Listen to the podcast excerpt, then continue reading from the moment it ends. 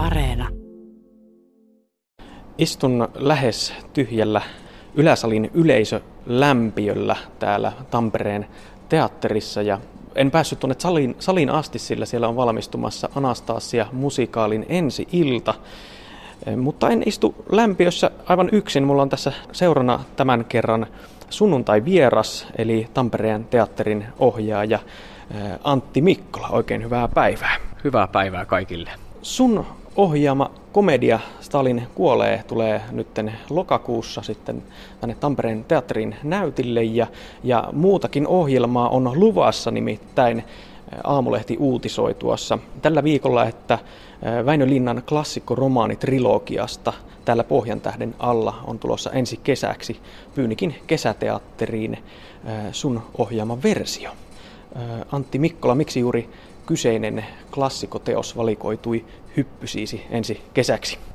Kyllä tuolla Tampereen teatterin johtajalla Mikko Kannisella, joka, joka tota, on, on voimakkaasti mukana tässä Pyynikin kesäteatterin toiminnassa. Hän on hallituksen jäsen ja, ja Pyynikin kesäteatteriahan vähän taiteellisesti on pitänyt hyppysissään näiden molempien tamperelaisten isojen teattereiden johtajat, niin ehkä Mikko Kanninen laittoi ikään kuin vähän liikkeelle. Tämä on kyllä ollut mulla myös niin kuin omassa harkinnassa, kovasti omissa haaveissa tietysti, mutta tämä syntyy vähän niin kuin kahdessa päässä varmaan samaan aikaan. Linnallahan on valtavat perinteet siellä Pyynikillä, jo pelkästään legendaarisen, oliko se nyt seitsemän kesää pyörineen tuntemattoman sotilaan niin kuin, takia, mutta myöskin Kalle Holmberin 30 vuotta sitten ohjaaman Linna-trilogian takia, niin, niin Pohjan tähden alla ja Väinö Linna, niin ne on tamperelaisille ja varmaan ihan kaikille suomalaisille semmoinen tärkeä pyhiinvaelluskohde. Ja, ja, tota, ja jotenkin tuntuu, että nyt aika oli tarttua jälleen siihen ja mi- tuntuu mielenkiintoiselta katsoa, että miten se nyt sitten tässä ajassa niin kuin resonoi. Väinölinnan perikunnalta ansaittiin tosiaan nyt sitten se lupa toteuttaa tämä täällä Pohjantähden alla, mutta millaista se on nyt ottaa haltuun tällainen tärkeäksi suomalaiseksi koettu teos? Minkälaisia ajatuksia siihen liittyy? No luojan kiitos, mä en ole yksin tässä tehtävässä, vaan tämän, tämän tota, sovittaa Sami Keskivähälä, joka on erittäin hieno, hieno näytelmäkirjailija ja Sami on sovittanut tosi paljon teatteria. Ja sitten tämä on mulle itselle sillä tavalla rakas teos, että 30 vuotta sitten silloin kun Holmberg, Holmberg tätä trilogiansa ohjas, mä olin 17, niin mä olin mukana tässä, tässä tota Pohjan tähden alla, eli tässä trilogian toisessa osassa. Ja ja tota, mut on sillä tavalla niin kuin vihitty tähän teatteriin ikään kuin, että se on ensi, mun ensimmäinen kosketus teatteriin tämä tää, tota, Pohjan tähden alla, jotenka se on sanotaanko, se on vähän niin kuin semmoista äidin maitoa, että se on, se on mennyt jotenkin niin kuin luihin ja ytimiin, ja sitä kautta myöskin toi Pyynikin kesäteatteri, että mulle ne niin kuin kuuluu, kuuluu sillä tavalla aika luonnollisesti yhteen. Niin, olit siis itse 17-vuotiaana mukana Kalle Holmberin Pohjantähden alla näytelmässä. Millaista se oli? Mitä, mitä sieltä jäi kokemuksia niin kuin elämään mieleen? No siinähän e, ensinnäkin siitä jäi mieleen siis Kalle itse, että, että mä olin onnekas, että mä sain tehdä niin valtavan hienojen taiteilijoiden kanssa ja vielä nähdä niin valtavan hienon ohjaajan työskentelyä. Kalle Holmberg on jättänyt muuhun kyllä pysyvän jäljen ja jotenkin se hänen tapansa tehdä teatteria on ollut myöskin sellainen, että että se on mun, mun omaan persoonaan niin kuin istunut kauhean jotenkin kivasti.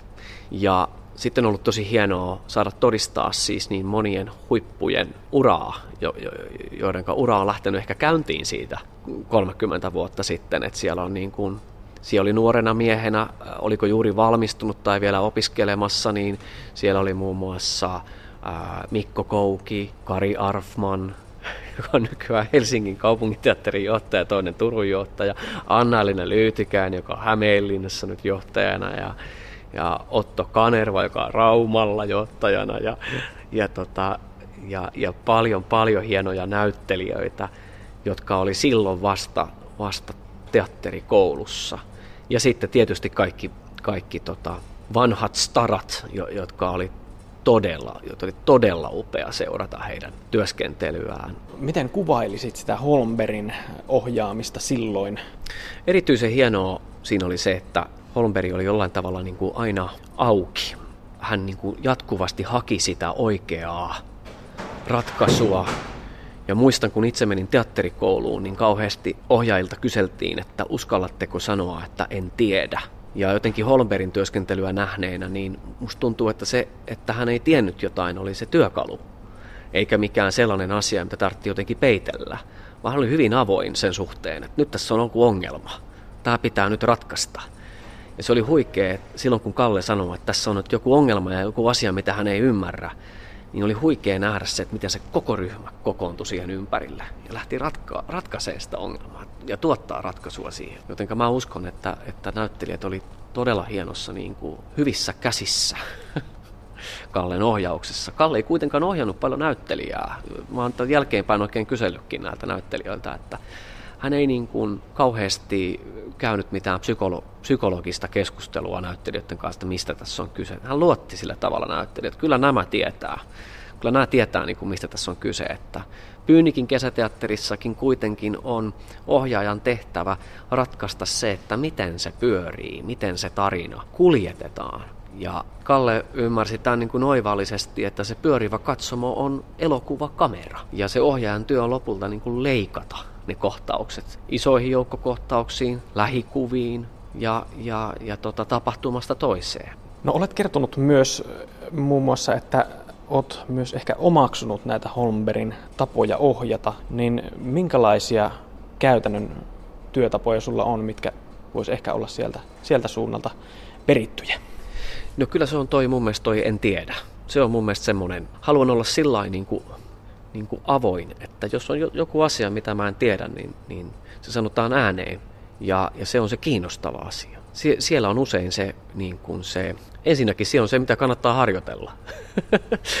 että nyt kun jotain tiedetään, niin se, se kannattaa ratkaista. Se on muuten este ihan konkreettisesti sen teoksen onnistumiselle, mutta siellä on myöskin jotain usein sellaista, sellaista niin kuin kiinnostavaa, kiinnostavaa sisällöllistä kitkaa, mit, mit, mit, mitä on hyvä niin kuin yrittää ehkä sitten sanoinkin tehdä niin kuin näkyväksi ja, ja, ja niin kuin yhteiseksi sen työryhmän kanssa. No miten pitkälle ajatustyö nyt tämän ensi kesän teatterinäytöksen osalta on, että, että missä mennään? No nyt on varmaan niin kuin just se semmoinen idätysvaihe, eli, eli tota, ää, siemenet on laitettu vasta likoamaan ja, ja kyllä se työ lähtee siis siitä, että jotenkin, että miksi nyt, sitä sitä niin kuin huomaa koko aika miettivänsä. Mitä tämä, tämä ja tämä henkilö edustaa nyt ja mit, mitä, mitä tämän sanominen tarkoittaa tässä ajassa. Ja tämä on sillä tavalla niin kuin hui, huiman kiinnostava jotenkin teos, että tässähän ne ideologiat, ideologiat ja niin kuin ismit nostaa niin kuin päätään jotenkin ensimmäistä kertaa niin kuin isosti tuossa suomalaisten tavallisten ihmisten tajunnassa. Ja nythän me ollaan keskellä niitä. Me, meillä siis sukat pyörii jalassa ja me ei oikein niin kuin tiedetä, että mihin me niin kuin asetutaan poliittisella kartalla. Ja, ja mikä tämä meidän identiteetti on. Onko mä nyt duunari vai yrittäjä vai omistaja vai keskiluokkaa, ylempää, alempaa, onko mä köyhä, mikä, ke, kenen etuja mä ajan, ajanko mä vain omaa etuani vai, vai, vai onko mulla joku, joku aate mikä, mikä, mikä niin kuin ylittää mun oman opportunismin ja, ja, ja niin kuin, että se on tosi kiinnostavaa niin kuin peilaamista, että, että, että missä, missä nyt mennään.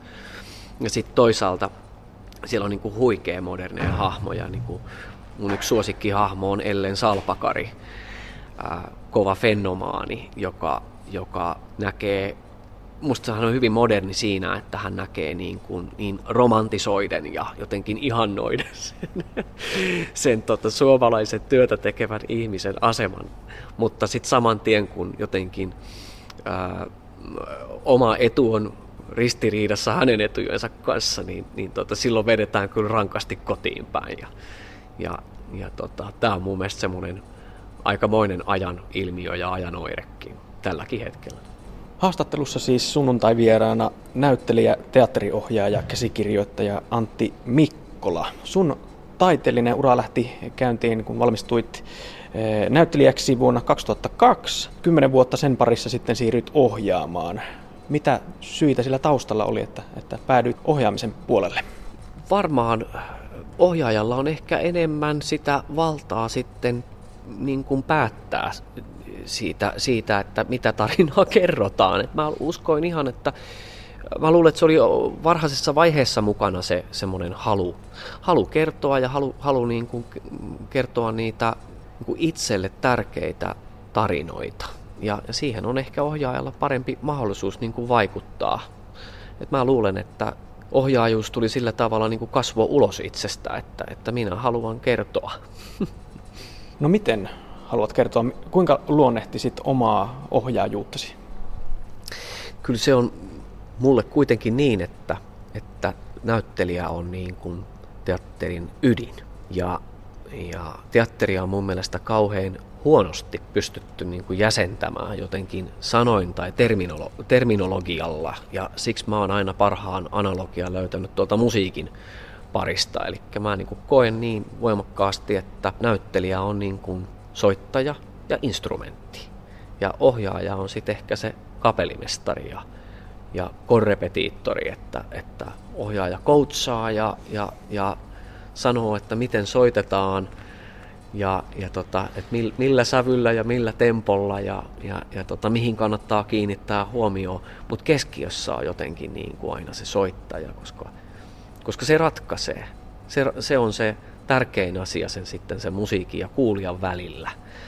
Ja et, et sillä mä lähden niin kuin voimakkaasti liikkeelle näyttelijästä. Ja itse asiassa voi kysyä, että onko silloin juuri kysymys siitä katsojasta, eli siitä, että mitä siinä, mitä siinä katsojassa tapahtuu. Näin, näin se varmaan on, mutta, mutta sillä tavalla ainakin tällä mun matkallani niin kuin se näyttelijyys on kaiken keskiössä. Ja, ja tämä varmaan sitten näkyy mun ohjauksissanikin. Mä haluan luoda näyttelijöille paikkoja, missä ne pääsee yllättämään, briljeeraamaan ja että niillä on hyvä olla. Ja, ja tota, se on mun mielestä sitten tie myöskin sinne yleisön hyvään kontaktiin niin kuin yleisön kanssa. No Sulla on nyt kokemusta siis sekä sen soittajan että kapellimestarin roolista tuolla teatterin puolella, mutta äh, kuinka sä näet, että minkälaisia työkaluja se tuo sitten tämä näyttelijäkokemus sinne ohjaajan puolelle? No, se on mun mielestä olennaista, että kyllähän sitä, jos tätä analogiaa nyt jatkaa, niin, niin tota, ää, ei taida sellaista kapellimestaria ollakaan, joka olisi aivan huippu huippusoittaja.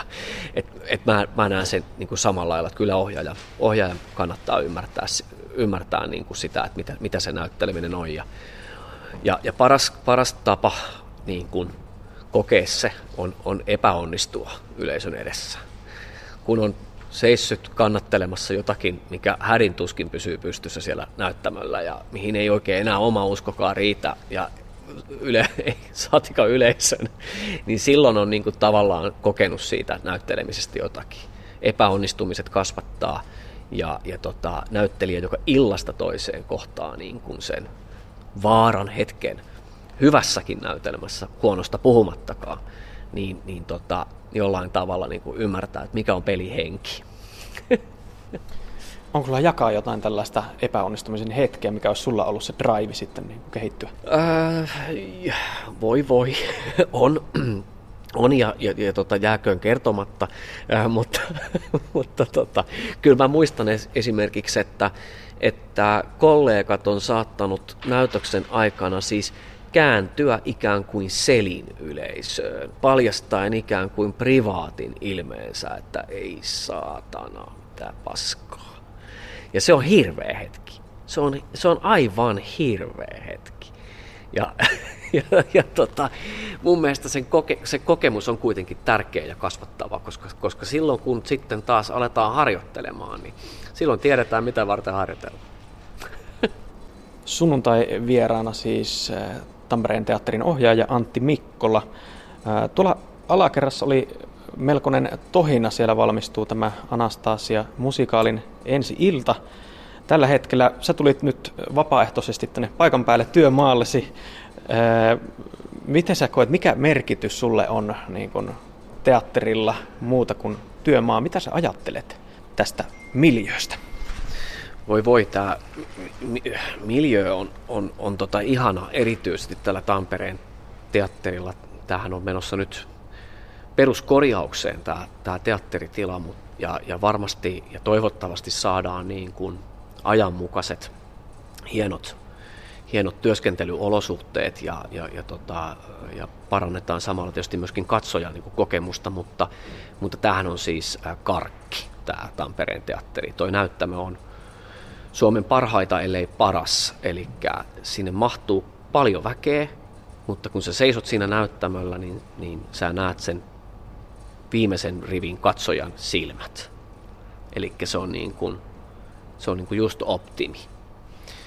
Ja teatteri on kontaktilaji ja, ja tota, mun mielestä tämä on niin ihana kokonen teatteri. Täällä kaikki on kontaktissa toisiinsa. Välillä vähän ahtaassakin kontaktissa. no, meidän takatilat ei ehkä enää vastaa näitä 2000-luvun työskentelyn niin kuin normeja ja vaatimuksiakaan. Että tännehän tullaan siis toimistoonkin, kun mennään, niin mennään tällä hetkellä sivunäyttämön läpi. Et mekin tuosta kun me käveltiin, niin me Anastasian yhden lat, tota, lavasteelementin niin kuin lattian yli käve, kävelimme. Ja, ja, ja siinä, on, siinä on kyllä siis oma hohtonsa, että Tampereen teatterissa ei voi välttyä siltä, ettei se teatterin tekeminen ole koko ajan näkyvillä – ja, ja se on mun mielestä tässä, tässä talossa semmoinen aivan ihana piirre. Mikä merkitys sulla on muuten tällä, että, että voit tulla tänne tälleenkin niin kuin työajan ulkopuolella, että se ei, se ei luo ahdistusta tai muuta. Että ei, ei, haittaa mennä työpaikalle muulloinkin kuin työaikana. Mitä sä ajattelet teatterista yleisesti? Ensinnäkin tämä sali, missä me nyt istutaan, tämä yläsali, tämähän on siis järjettömän kaunis. Mä, mä usein teen, tuun tekemään töitä tänne, että jos mun täytyy vaikka sovittaa tai kirjoittaa jotakin, niin tästä mä kattelen tuonne keskustorille ikkunasta ja, ja hengittelen tätä, tätä tunnelmaa. Öö, ohjaajallahan ei sillä työaikaa ole, että mä niin kuin koe, että tämä on sillä tavalla mun, mun semmoinen työpaikka, että mua alkaisi ahdistaa sata metriä ennen, ennen, tota, ennen kuin mä astun tänne sisään, vaan, vaan päinvastoin, että tämä on, tää on tota, rauhaisa paikka ajatella ja tehdä hommia. Puhuttiin tuossa äsken aiemmin ohjaajuudestasi ja kuinka sen koet, mutta miten sä koet sen, että mitkä asiat on sulla niin kuin henkilötasolla vaikuttanut siihen, että minkälaisia tarinoita sä haluat kertoa ja, ja miten? No kyllä ensinnäkin mä oon tosi kiinnostunut historiasta. Se on ollut semmoinen niin kuin asia, mikä aika paljon niin kuin se historian tutkiminen ja, ja pienien kaikkien tarinoiden niin kuin löytäminen sieltä, niin nyt esimerkiksi just viimeksi tämä, tämä Stalin kuolee, mikä nyt on seuraava produktio, mitä mä alan ohja, ohjata, niin, niin tota, se on ihan huikeaa tehdä sitä researchia. Varsinkin siis tänä aikana, jolloin kaikki tieto on niin saatavilla että toi, pelkästään toi YouTube antaa siis niin käsittämättömän semmoisen niin kuin, määrän informaatioa, josta sitten saa lisää informaatiota ja voi lähteä hakemaan sit ihan jotakin vähän niin kuin, sanotaanko luotettavampia lähteitä, mutta ainakin sieltä saa, niin kuin, sieltä saa tosi paljon, että se tieto on niin kuin tosi, tosi niin kuin saatavilla – ja, ja sieltä löytyy jatkuvasti myöskin uusia ideoita ja ituja, että ah, hitsi vieköön, toi täytyykin muistaa, että toi ei kuulu tähän prokkikseen, mutta tota, kun mä ohjasin Saatana saapuu Moskovaan, niin se oli siis aivan huikea, huikea siis research-matka, että, että siinä tuli siis tutkittua niin kuin, paitsi niin kuin tuon Venäjän historiaa, tai pikemminkin voi sanoa Neuvostoliiton historiaa, ja, ja tota, ää, sitten siinä oli niin kuin, ää, raamatun historiaa, sitten mä tutkin, tutkin tota, esimerkiksi ää, niin kuin ristiinnaulitsemisen historiaa ja, ja, ja tota, okkultismia ja symboliikkaa ja vaikka mitä, että et, et, tota, ihme, että kukaan ei tullut takavarikoimaan mun läppäriä missään vaiheessa. Että niin, niin hurjia juttuja jossain vaiheessa jo etsittiin, satanismia tietenkin ja kaikkea tällaista näin, että et, et, tota, et, et, et, et, on ihan mahtavaa.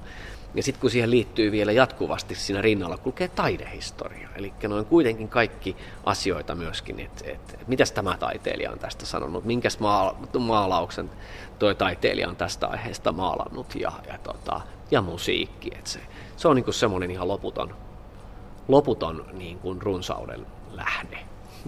Onko jotain asioita, mitä sä hyödynnät ohjauksissa myös niin omasta elämästäsi? Niin kuin, mitä, mitä käytännössä? Kaiken, varsinkin silloin kun kirjoittaa. Että mistään muustahan ei voi kirjoittaa kuin siitä, minkä tietää. Että se on se tavallaan se, mistä, mistä lähdetään. Ja, ja sitten, sitten tavallaan vaan se katse pitää itsestä myöskin kääntää niin kuin muualle, että mitä, mitä tämän sanominen voisi merkitä muille. Onko tämä sellaista, että tämä, tällä voisi olla jotakin arvoa ja, ja mer, merkitystä. Et, että, että, että se on se, mikä tästä ammatista tekee hienon, on se, että se oma itse on, on se työkalu. Ää, täytyy vaan muistaa se, että juuri sitä samasta syystä sitä omasta itsestä pitäisi myös pystyä pitämään hyvä huoli. No kuinka sä pidät itsestäsi huolta ja, ja mikä draivaa sua, mikä, mikä tota, motivoi sua esimerkiksi nyt luovuuden tuskan hetkellä, niin millä sä löydät keinoja ammentaa energiaa? Mä en ole joutunut onnekkaasti, mä en ollut semmoisessa tilanteessa, että mun olisi täytynyt niin kuin oikeastaan ammentaa, ammentaa sillä tavalla lisää, lisää energiaa, että mun haasteeni ihmisenä on ollut aina, että miten mä saisin vähäksi aikaa energiat alas ja saisin niin kuin tota, levättyä ja rauhoituttua ja huilattua, että, että se on ehkä mu, tällä temperamentilla niin se mun haaste ja, ja, tota, ja tota, parhaitenhan sitä tietenkin sitä sellaista rauhoittumista tuo sitten elämään ne ihan tavalliset asiat, eli ihan niin kuin oma perhe on aika paljon ja hyvä musiikki. No nyt siis alkamaisillaan teatterin syksykausi. Nyt siis ensin äh, Stalin kuolee, mutta, mutta missä vaiheessa alkaa valmistautuminen sitten ensi kesä? Onko se alkanut jo ja kuinka paljon ne menee limittäin sitten näiden muiden kanssa? Kyllä tässä menee limittäin koko aika paljon asioita, että, että tässä nyt pistetään tiettyjä asioita ensin liikkeelle ja tietysti mun päähuomio on nyt tässä Stalin kuolee komediassa, jota, jota, tota, joka on totta kai se on nyt, niin kuin, se, on nyt niin kuin se juttu, mihin, mihin keskitytään ja siitä tulossa aivan järjettömän hauska. Ja, ja tota, ää, mä oon erittäin iloinen siitä sen sovituksesta, että me saatiin niin kuin, vielä enemmän sitä komediaruuvia väännettyä, mitä, missä ehkä niin kuin siinä elokuvassa, loistavassa elokuvassa onnistuttiin, mutta tuo teatteri niin kuin mahdollistaa sen, että se slapstick ja semmoinen kaikki, kaikki semmoinen vähän banaali huumori niin kuin saa vielä paremman mahdollisuuden näyttämöllä. Ja, ja tota, päähuomio on siinä, mutta, mutta tota, kyllä tässä koko aika viedään myöskin sen pohjan tähden asioita eteenpäin että puhelimet soi ja, ja, ja tota, ää, ihmisiä roolitetaan. Sitä, sitä se on ja, ja, ja sovitusta. Sovitusta viedään keskivähälän kanssa pikkuhiljaa eteenpäin.